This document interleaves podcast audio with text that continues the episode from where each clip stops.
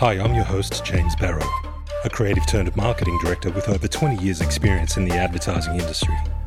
Join me as I go behind the scenes with a range of innovative thinkers. Hear what inspires them, their processes, and the methods to their madness. Find insights that can help unlock your creative potential and apply them in your life, career, and business. Right here on the B side with James Barrow. Can robots really be creative? In episode 34 of the B side, I speak to Richard Savery, a developer of artificial intelligence and robotics who is trying to find the answers to this very question and many more through music.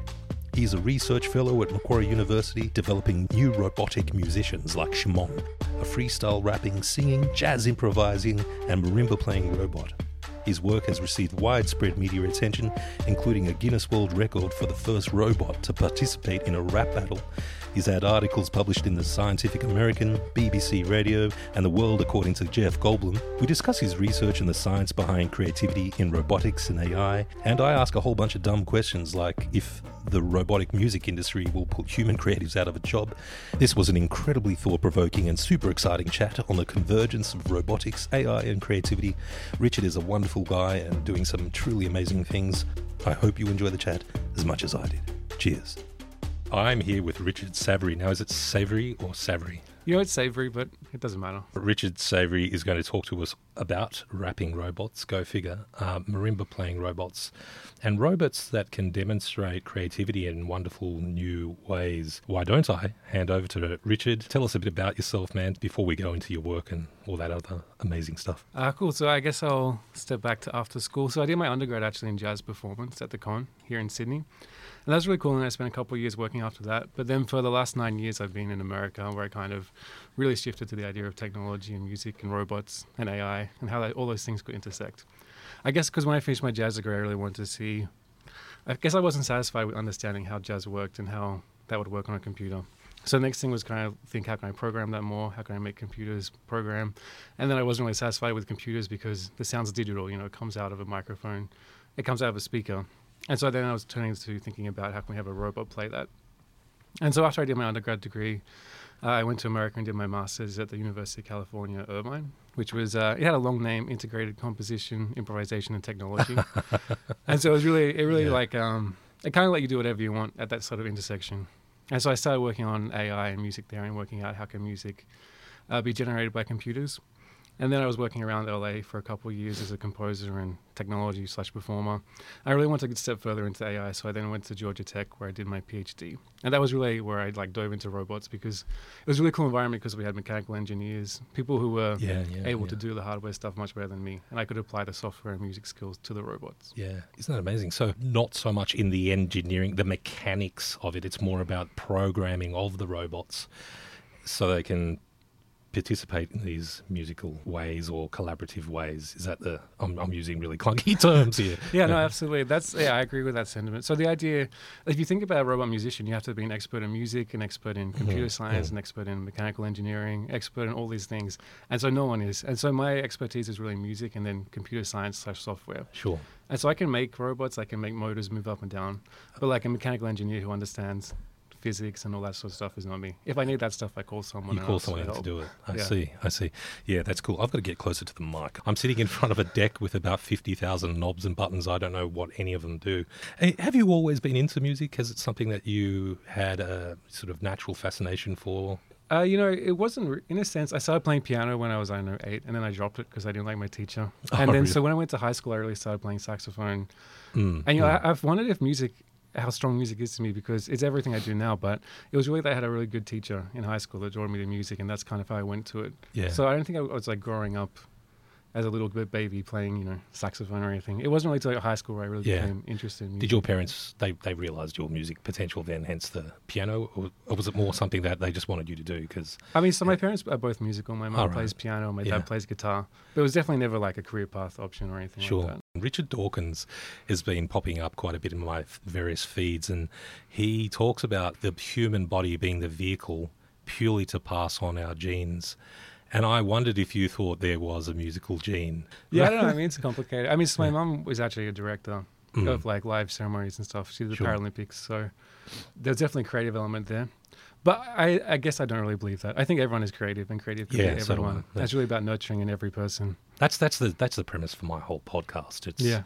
you know, I don't believe it's gene based at all. And I don't think the research shows that it's gene based. I think they haven't been able to determine a link uh, genetically to creativity. It's more about inputs and, and, and environment and connect, Yeah. making connections and all those things can be learned, right? And hence your robotic research. Yeah, I definitely. I think everyone can be creative. I think it's learned. I think like school. This is kind of a cliche, but I think school definitely takes creativity from people, and a lot of music lessons teach people not to be creative when you're Yeah. learning basic things and not improvising. So I, definitely think everyone can be creative, and creative's like a a base part of being a human, really. Yeah, you've talked about your background. What are you currently working on? And maybe you can talk to us about your more recent projects. Yeah. Well, so right now I joined Macquarie University in January as a, as like a three year position where I'm developing a new robotic musician. So in the past I was developing the marimba playing and rapping at Georgia Tech, but they were it wasn't my robot originally. I came came on board when there was already an existing robot and I modified it.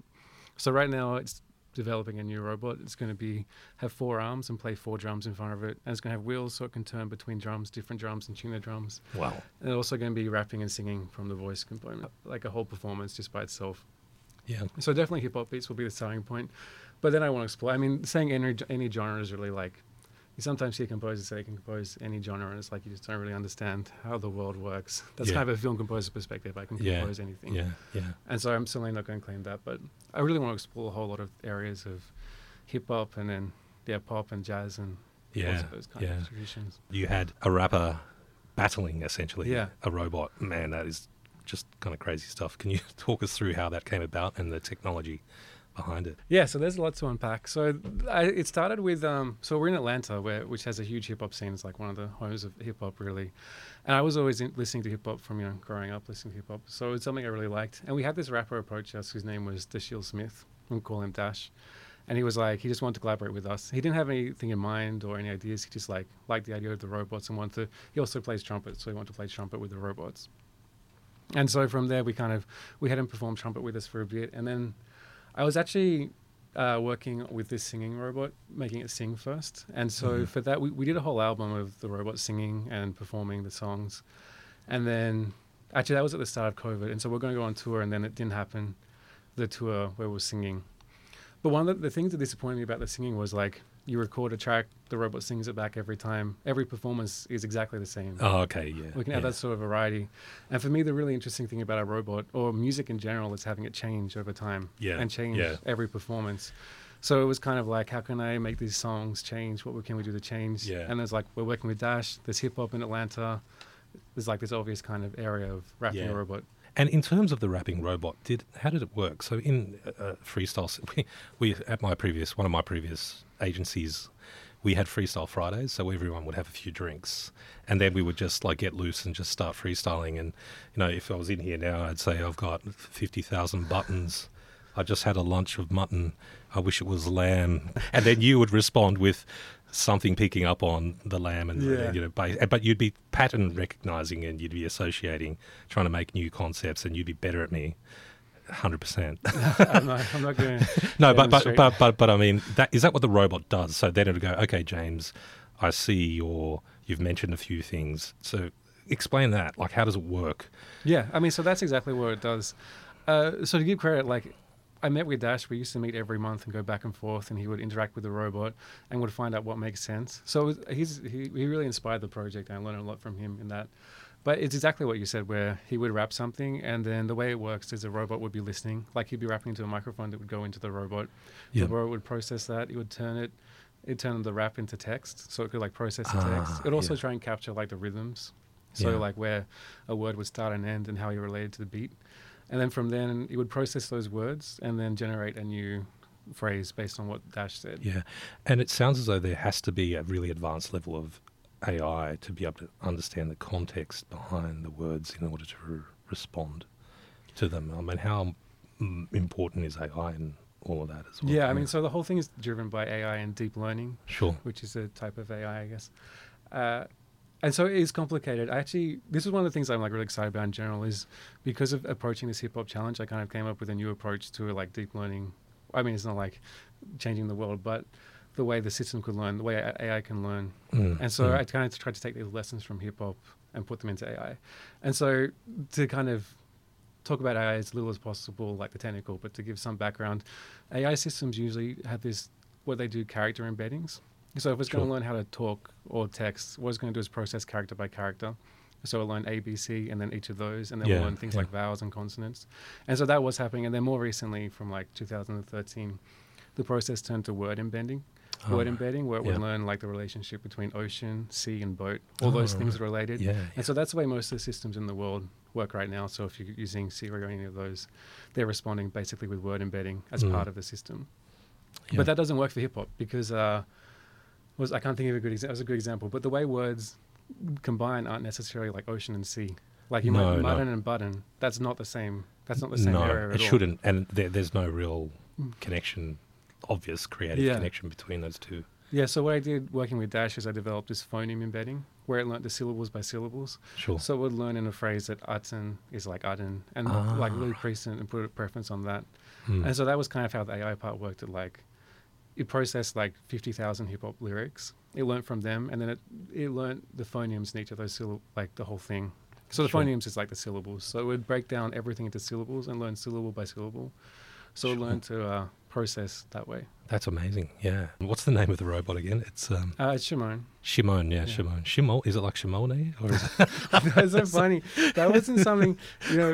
Uh, so there was named before I got there. It, Yeah. It's a Hebrew word for to listen. ah, right. To listen up. Yeah. Brilliant. That's beautiful. Shimon. Yeah. And so, but the Michael Jackson thing, Dash was the one who pointed that out. I didn't realize Oh, that. really? Yeah. And uh, Gil, who was the original creator, didn't realize that either. I don't even know what does it mean. Shim, Shimon. Shimon. I don't know Uh, where that where came I don't from. know where it's it so came from. It's just one of those quirks that Michael Jackson. Yeah. had.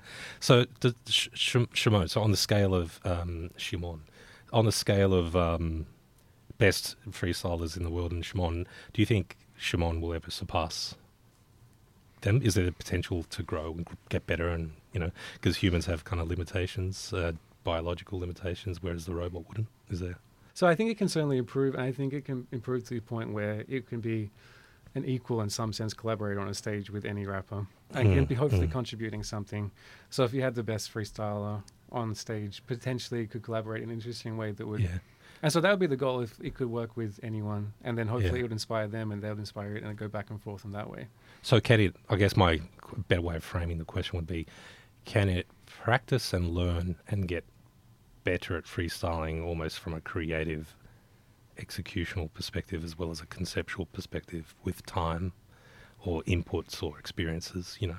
Yeah. Yeah. So that's something that I've only really recently been working on. Is uh, like originally I would do the sessions with Dash, and then it would forget the session. Ah, yeah, session, yeah, like yeah. it would build. I would change the software, and it would be better. Sure. But one thing now is like remembering everything Dash has ever said and being able to draw back on past things Dash said and going back and forth. Yeah. So in that way, it is improving and learning over time. That's really cool. I did read your paper before, between, and after enriching robot communication surrounding collaborative creative activities. And the word collaboration has come up quite a bit. You wrote that with um, Lisa Zahray and Gil Weinberg. And there's some really interesting, like the conclusion, I'm just really sort of streamlining this and getting right through to the points I guess I'd like to discuss with you. The paper presents a new generative system for emotional music prosody that is implemented in Shimon, the creative robot. So I guess they're calling it the creative robot. I've got three questions to begin with. Uh, what is creativity? What is artificial intelligence? And what is a creative robot? so, based on the research you're doing, you'd have to understand and define creativity. What is creativity? You'd have to define what creativity is, right, before venturing down this path. Yeah. I mean, so I have different answers to that. I have the answer like I kind of intuitively feel, I guess, where I feel like Mhm. creativity is something we all have as humans, and it's kind of how we approach challenging situations with a creative perspective and go through it. For an academic paper, I have a different answer. Yeah, I'd like to hear that. If you could just summarize it as well. So, so the academic paper, I really just take from Margaret Boden, who's like a one of the leading researchers in computational creativity. And so she talks about how creativity is a balance between novelty and coherence. So you could have something completely novel, like uh, Mm. throwing paint on a surface and not having any, like throwing paint on a porch or something like that. And it'd be this huge mess. So it's really novel because nothing like Mm.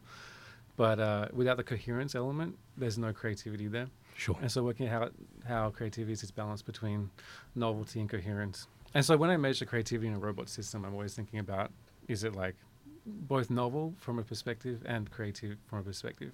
Hmm. And of course, novel is another huge thing.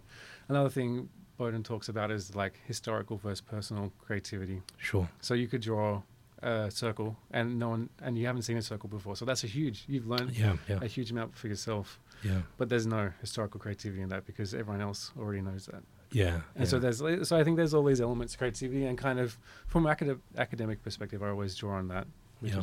Yeah. Um, and to my second question, what is artificial intelligence from your academic standpoint? Yeah.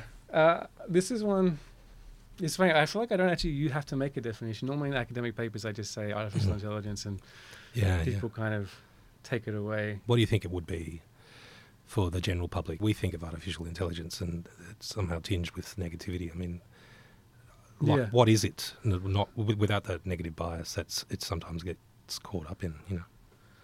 Yeah, I mean, so I, I, I guess if taking it from like a non-academic perspective, I really think it's just an approach to computer systems where you're, uh, I mean, there's lots of branches to it, but you're really working out how a computer can act intelligently, I Yeah, think, or a yeah. robot, or any software can act intelligently. Yeah. Are there like five signs of intelligence that you look for in a robot when it does start acting intelligently? Or Yeah, I mean, there's a, the common line that artificial. You probably heard this. Artificial intelligence is neither artificial nor intelligent. Mm, There's like a mm, common takeaway from that. yeah. And so I, I do think there's some truth to that. Like the artificial part is really driven by humans. So like when I make a system, like the the robot's working on its own, but it's all stuff that I've coded and I've thought about. It's Mm. no nowhere near at the moment having its own agency. Yeah, beyond yeah, that. yeah. And so then my last question, I've got a few more, but these are the first the first sort of theme I'd like to cover. Uh, what is a creative robot? The way I like to think about it is that it's just a robot that can act as a collaborator with a human. I think for me, creativity is all about collaboration Yeah, and about yeah. those interactions. So a creative robot is someone, a robot that can come into a, a setting and then add something new and add something unexpected that wasn't Yeah, there. So yeah. it could be by itself. It could come and paint something. It could paint, say, paint a landscape in a way that you would never expect, or it could come into a musical collaboration. Yeah, you talk about that musical collaboration a bit in that paper, and improvisation comes up quite a bit. The themes of improvisation, and to your point, adding something that wasn't expected. Uh, and I, um, I've seen videos of Shimon, and he seems to be really loving and has that agency and loving what he's or she or it is doing. It doesn't have a gender. I mean, it's called Shimon, which I think is male gendered, but anyway, I'll call him a he for the sake of Yeah. simplicity.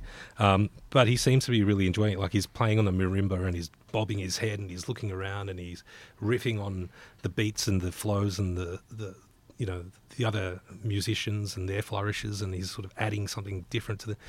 Do you think Shimon's enjoying himself?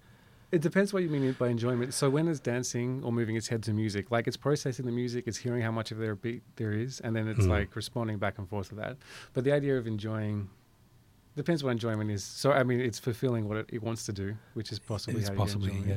yeah, yeah. It goes back to agency as well. Giving Yeah. you- So your research presents really wide-ranging implications, and it could open up a whole bunch of new future concepts for, for how we interact and collaborate with these these um, robots.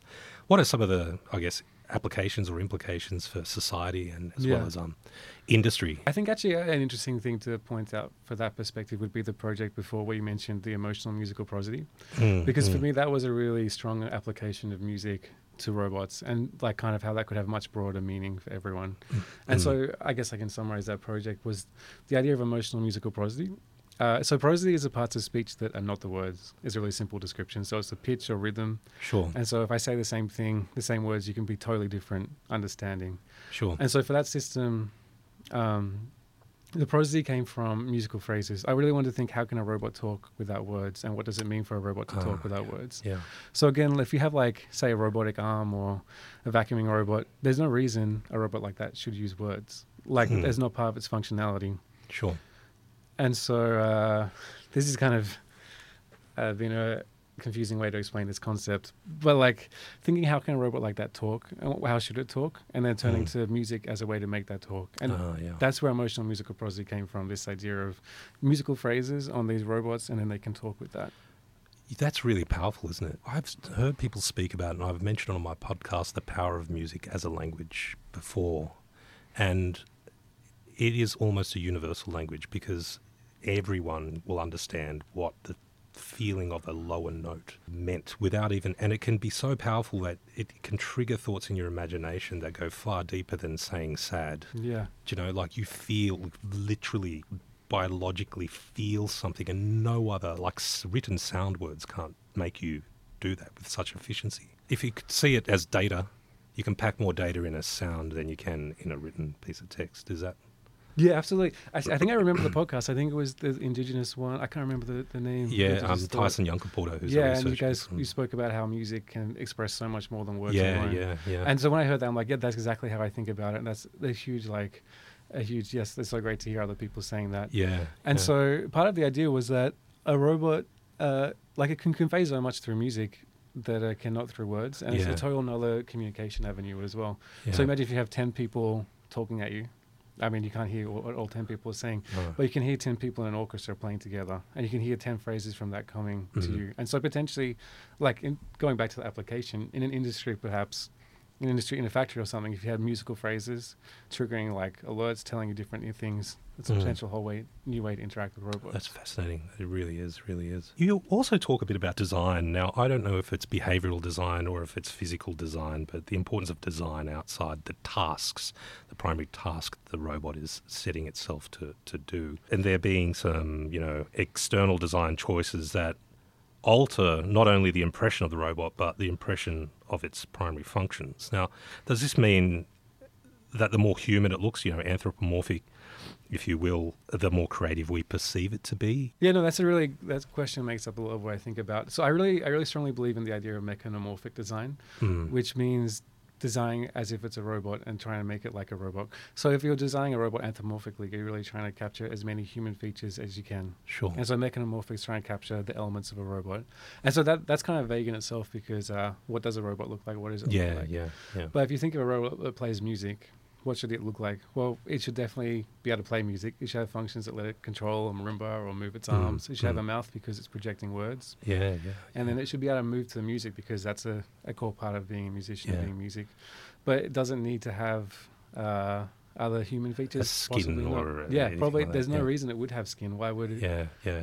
Musical instruments that are designed for the use of humans, so therefore, if there are any parallels, it's almost like parallel evolution. Is that what kind of you're saying? So you start with a mechanomorphic, Yeah. um, design-based approach. Yeah. And if it so happens that it has arms and, Yeah. and a mouth. And so at, this point, like it's not like you're designing from scratch. You're being inspired by the existing robots and then building on that Mm. and developing on that.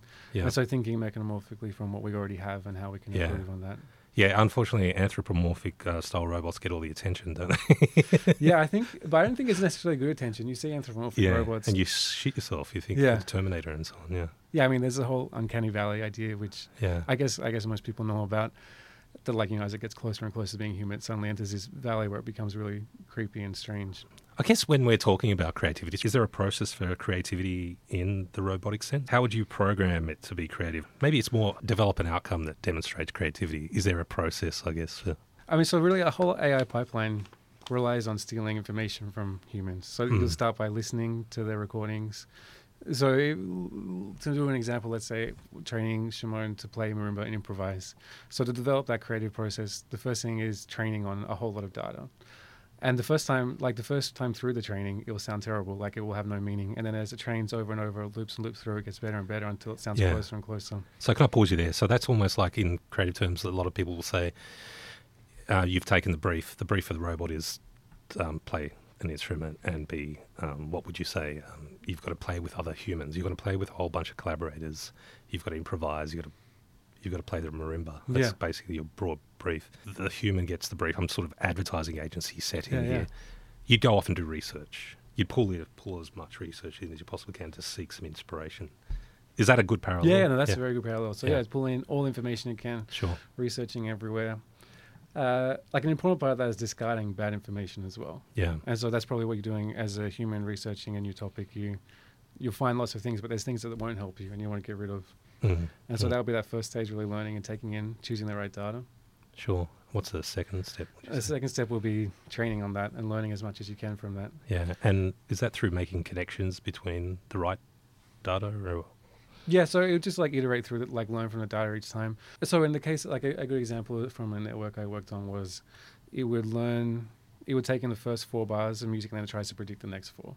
oh, right. And so yeah, is, yeah. how close it gets to predicting that, it's starting to learn what will probably come next. Mm, And then that's mm. how it eventually improvises by hearing four and then predict and then playing what Ah. it thinks should come next in that four. Is there a step prior to the improvisation? Yeah, so the, I think there's two steps there. So the first one is like through the research is combining a whole lot of different sources. Mm. And that's that's one thing robots can do over humans. It can listen to all the music in the world and then combine that, or it can listen to Yeah. a specific 10,000 one day Yeah. the next day.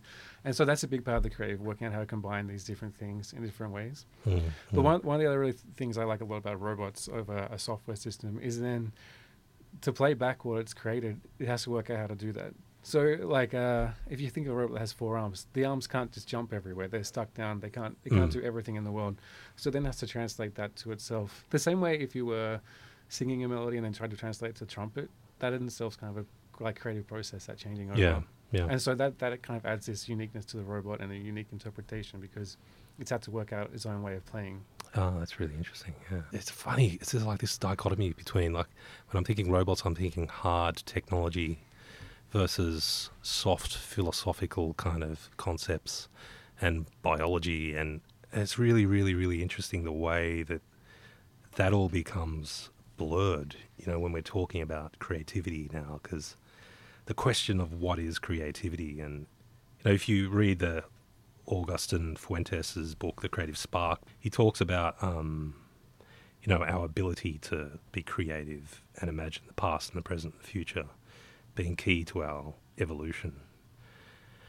And then you, you kind of think about what the work you're doing in um, robotics, and it feels as though they could be on a similar evolutionary path to, to humans, you know, and what is is hu- is creativity a truly human trait or is it just uh, um, and collaboration being one that is another one of those things that sort of required us. You know, we had to be collaborative in our societies.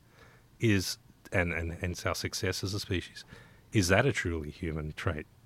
If humans are a social collaborative species, and there's those evolutionary benefits baked in that, into our culture, why would we need to collaborate with robots like evolutionarily? Like, why? How does it benefit us?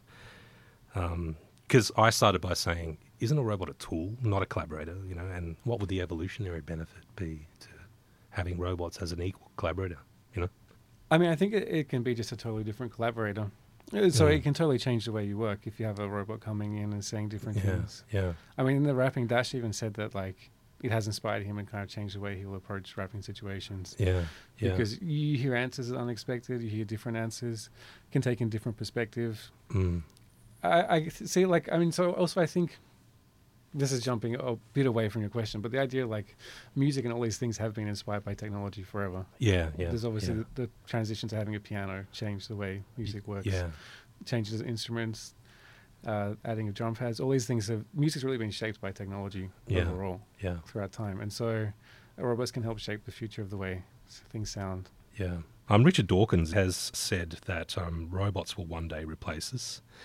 Yeah, he believes that there's nothing in our brains that violates the laws of physics that couldn't be reproduced in technology. So there is no reason why in the future we shouldn't reach the point where a human made robot is capable of consciousness, feeling pain, and creativity. I added creativity because um, Yeah.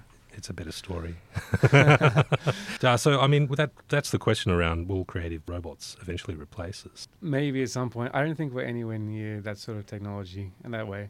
But for me, there's just this huge unknown about how the Oh, brain works sure, and yeah. creativity, and Yeah. like, yeah, uh, it's it's impossible to say. Do you think we'll be using, I mean, it's the irony, right? We'll be using robots to better understand our brain to then better be able to maximize human potential. I think that uh, AI has been distracting for some research, and there's other people who are more established in like brain understanding brains Mm. going with this. But people kind of impose the way AI as if that's the same way brains work, and it's not yeah. really necessarily the same way brains work at all. Yeah. And so yeah. it's easy to learn the wrong things about brain and make these wrong assumptions. stepping aside from your research, do you have any other sort of creative pursuits that keep you busy? Uh, you know, it's, it's sort of everything becomes the A side in a way. Like Yeah, everything yeah. becomes the main thing. That's kind of been like my life projection. I like perform and then so I, I perform music, normal music with people often as well. Like to do Yeah, that still. yeah, That's kind of a creative output. It's also part of like the job. So And you play the guitar and the saxophone.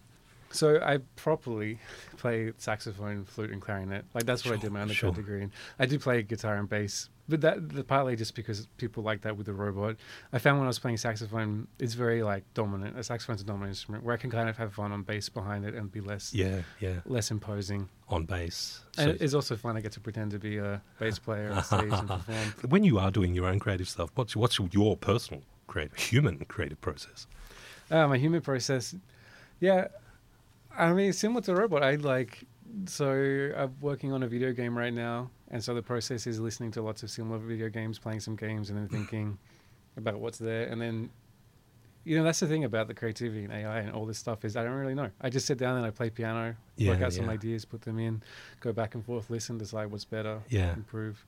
Yeah. And so it's funny that creative process though really is actually the same way I do everything. So if I'm writing software, it's the same idea. Mm. Like I find everything is creative process for me. I think Yeah. possibly for everyone. Like anything where you try and make something new or change something or do something. Mm.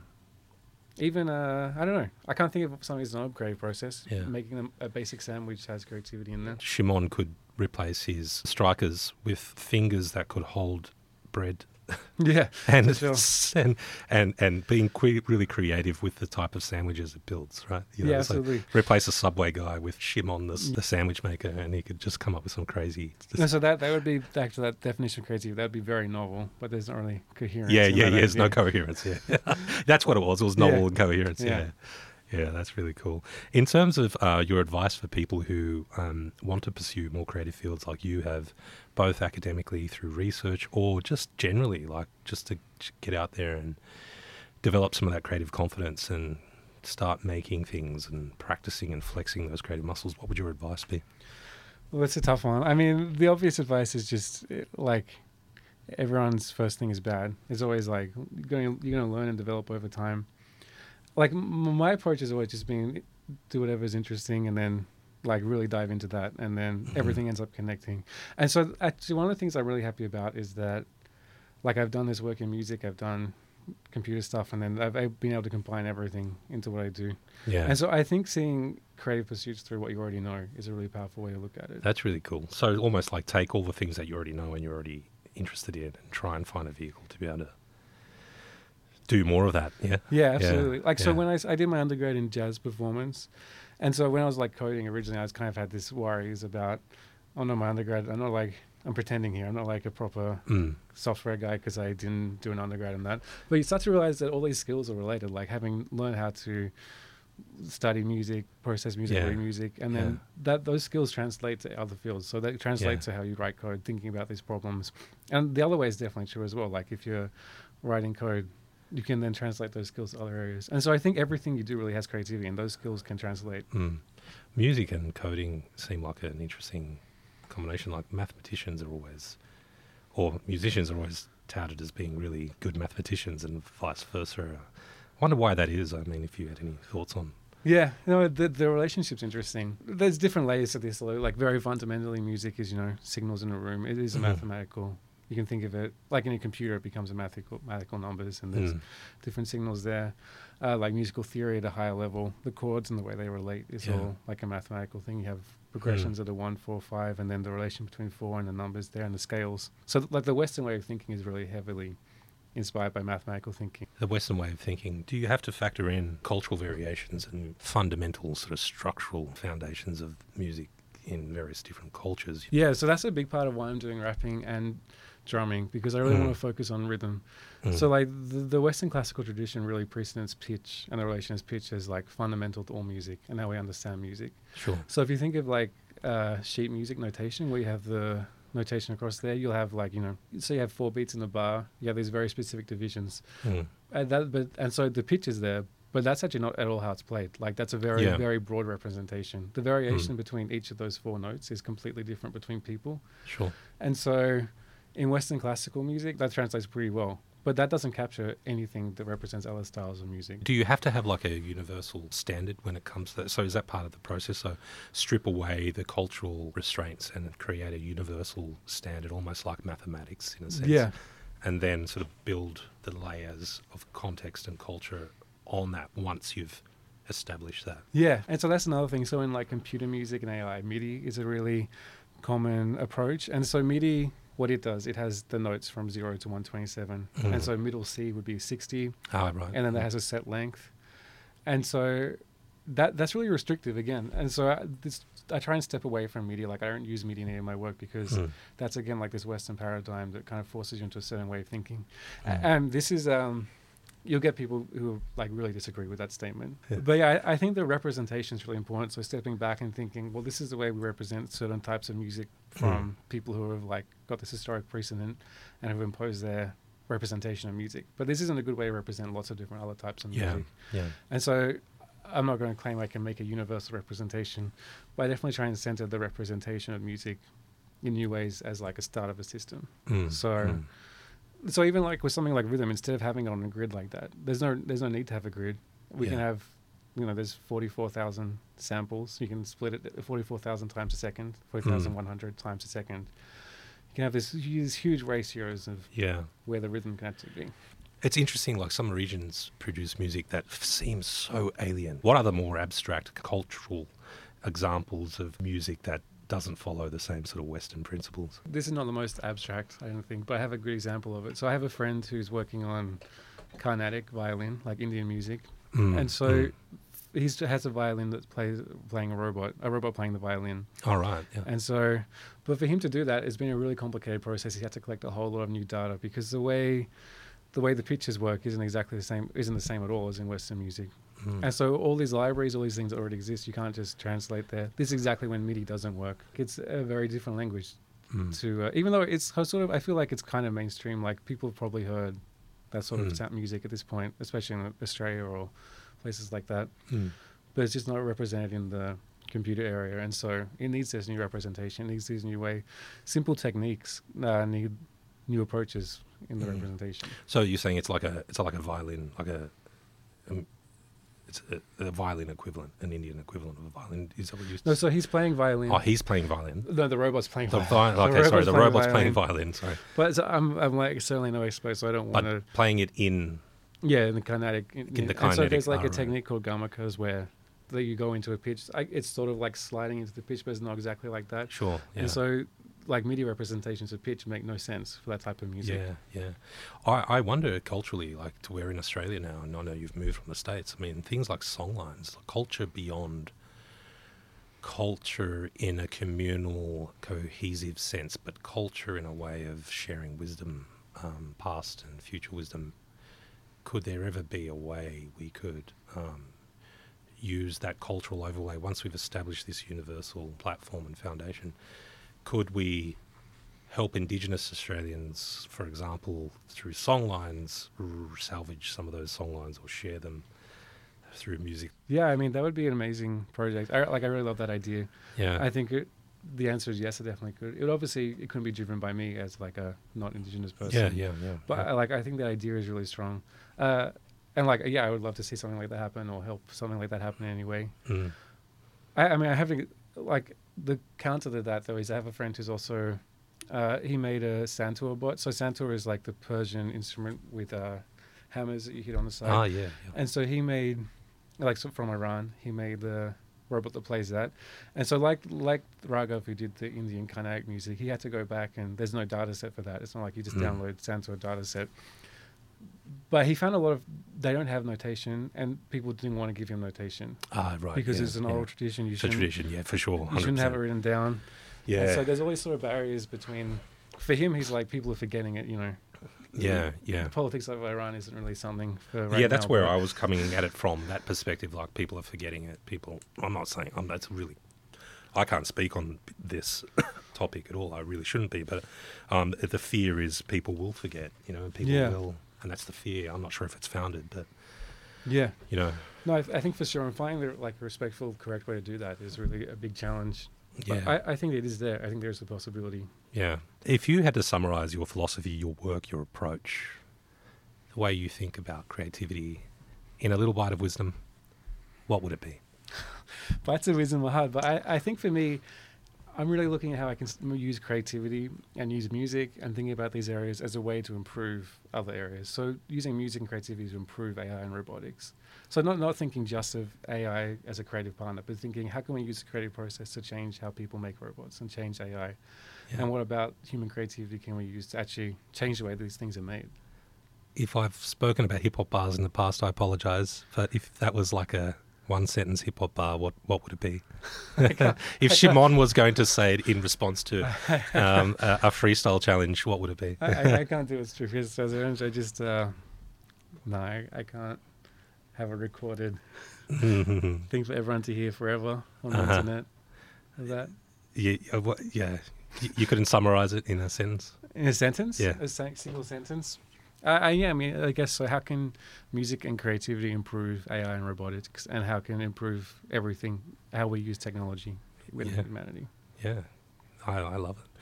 I love it. Now, um, Richard, where can people find out more about you? Where can they see more of your work? Yeah, so my website's are really quite up to date at the moment, and it is uh, it's just my name, so richardsavery.com, like S A V E R Y.com and yeah, I mean, there's a contact form there. I really am interested in collaborating with everyone, and so anyone different, I'm like really excited about trying to explore new directions for robots and AI, and really different approaches, very different approaches. I really like learning from people who have a completely different outlook from me, or people who do a similar thing. I think anywhere in between that, you can kind of learn something from and develop with.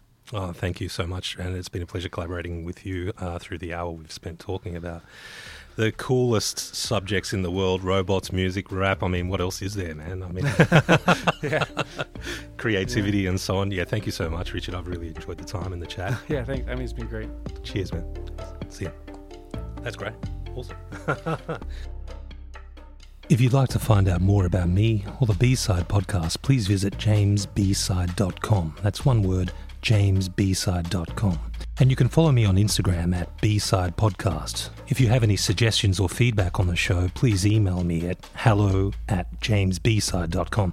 And don't forget to rate, review, and subscribe. The B-Side with James Barrow is produced by me, and I really hope it's helped unlock your creative potential. Thanks for listening, and until next episode, cheers.